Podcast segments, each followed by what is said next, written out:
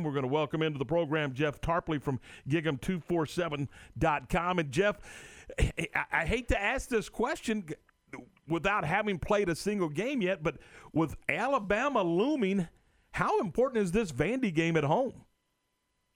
It's important from the standpoint that you're getting a game out of the way before you're facing a team like the Tide in Week 2 or the Florida Gators in Week 3. We just continue to see teams struggle playing that first game of the season. You always see that even pre-COVID-19 that we've got right now. But it's important to get that first game out of the way because you just don't always know what you have. These guys haven't played.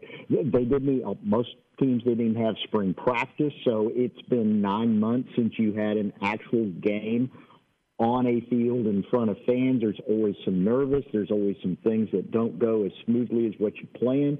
People respond differently on the big stage as opposed to on the practice field. So from that standpoint, just seeing who responds to that atmosphere, getting out there, getting in those 11-on-11 situations, getting your subs in and out, calling your plays at the line of scrimmage, responding to what you're seeing from the offense on the opposite side of the ball.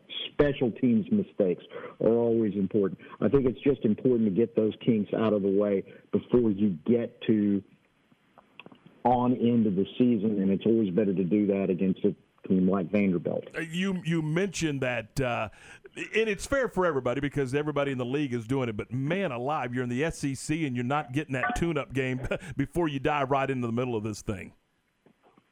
Yeah, and I've said this on our message boards multiple times over, since the schedule came out. But A&M's gotten a real advantage opening up against a team like Vanderbilt. They're the worst team in the SEC on paper. They've had either a number of kids opt out or not going to play this year. I think the last count was like 9 players. Their offensive line includes 3 freshmen in the 2 deep, and one of their starting guards is going to be a converted defensive tackle. You've got a freshman quarterback. You've got a new, they don't know exactly who their running backs are going to be. New coordinators on both sides of the ball. So for A&M on paper, this sets up really, really well in terms of working all of those issues out of the way against someone like Vandy as opposed to a team like an Alabama or Florida or even somewhere else on down the line. Let me ask you about Kellen Mond coming into his senior year. How do you being around Jeff Fisher and understanding what he wants to do offensively. Last year, I watched. I really dialed in at A&M when I was at the LSU game, and I really thought he played poorly. It was the first time that I watched him, and I thought, boy, he doesn't look like he's got a real grasp of the football, a real grasp of the offense, a grasp of what Jeff Fisher was expecting him to do. With a miss in the spring, I mean, to talk to me about Kellen Mond and how he needs the steps he needs to take in order to make A&M a real contender. I will say this. The people that have been around him in fall camp and during summer workouts have all talked about how much more vocal he is, how much more of a leader he is. He's made his teammates more comfortable with his ability to talk to them and get them to understand what he wants to actually be a leader as opposed to someone who's just out there playing another of the 11 positions, so to speak. He's going to have to get better on the way from Kyle Field. There's no question about that. The LSU and Oklahoma State games last year, the way he threw the football, they left a bad taste in everybody's mouth. But if he can get better protection this year, always a key. And he should be able to get better protection given the fact he's got everybody back who's got starting experience. You've got your running backs who have more experience at picking up blitzers and working in tandem with the offensive line. He's got more speed at receiver to help him get the ball down the field, something that's been particularly lacking the last couple of years, especially in 2019.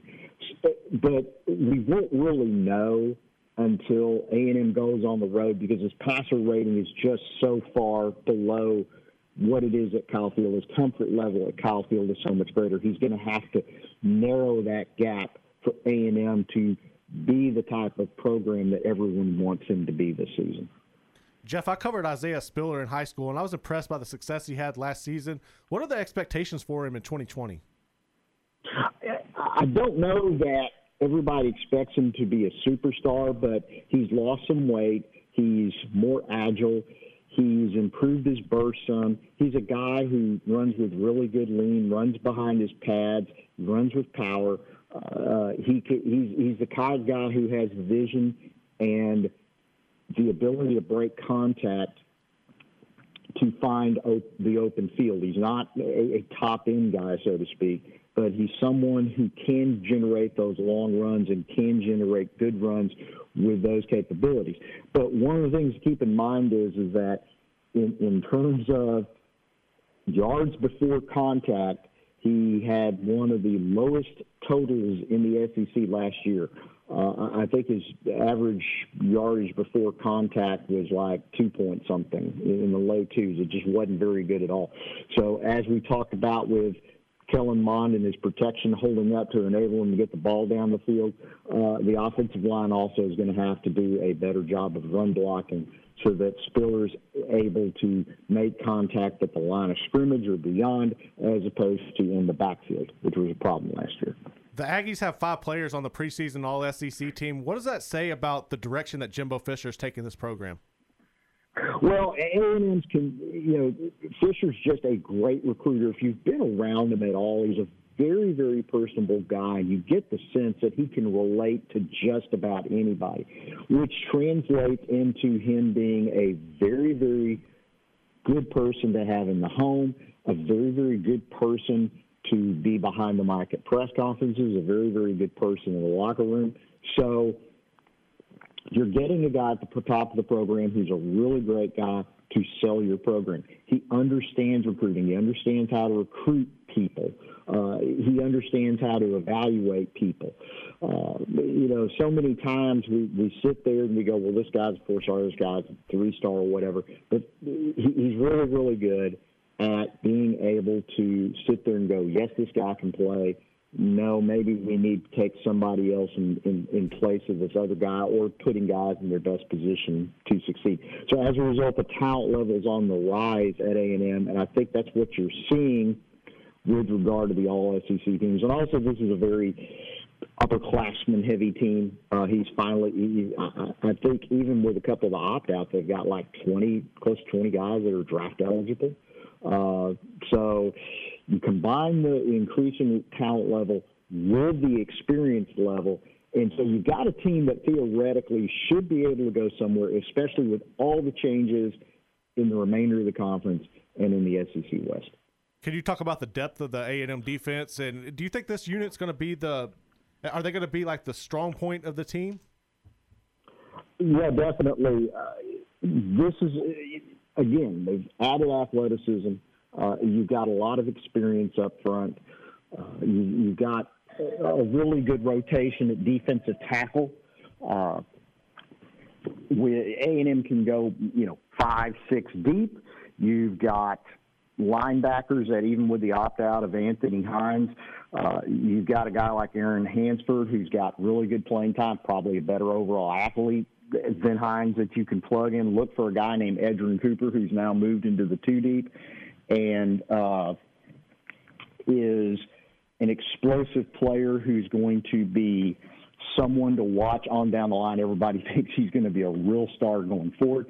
The secondary is better. They've upgraded the athleticism with guys like Jalen Jones and Anthony Johnson in the secondary, the youngster, but you've got some veterans coming back. You've got Damani Richardson, who's an all-SEC caliber safety. So you've got the players. And you've got a really good DC in Mike Elko who understands how to get people in position, the importance of pursuit, the importance of taking the right angle, just being very, very fundamentally solid in everything you do.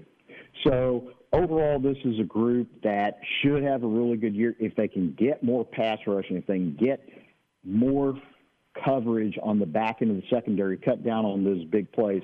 This is a group that not only should be the strength of the program, but also one of the best units in the SEC.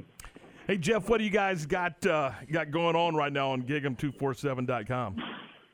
Well, it's kind of interesting. You would think that for a season opener, everybody would be pretty excited, but it's kind of funny. It's just everybody's just kind of in a wait-and-see mode almost in terms of the excitement level.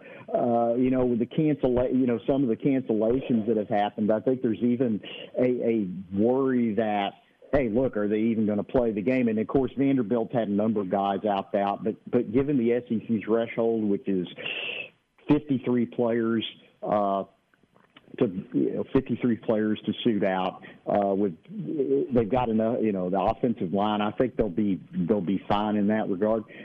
The main thing is they understand this is Jimbo Fisher's third year in the program. He's recruited well. They want to see it on the field. And I think everybody's going to be in wait-and-see mode right now until they get to Alabama and Florida. And then it's like, okay, we've been told all these things. They haven't seen anything because practices have been closed, even to the media. They sent us video. They sent us pictures. That's it. So there's a lot of wait-and-see mode right now for week one that we really weren't expecting. I think next week, after everybody gets a chance to see A&M and everybody relaxes a little bit that you're going to get football played on a week-to-week basis, I think everything's going to get really, really dialed up next week.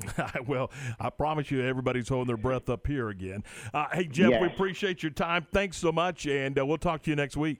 No problem, guys. Thank you for the time. Really appreciate you. You bet. Jeff Tarpley, Gigem247.com.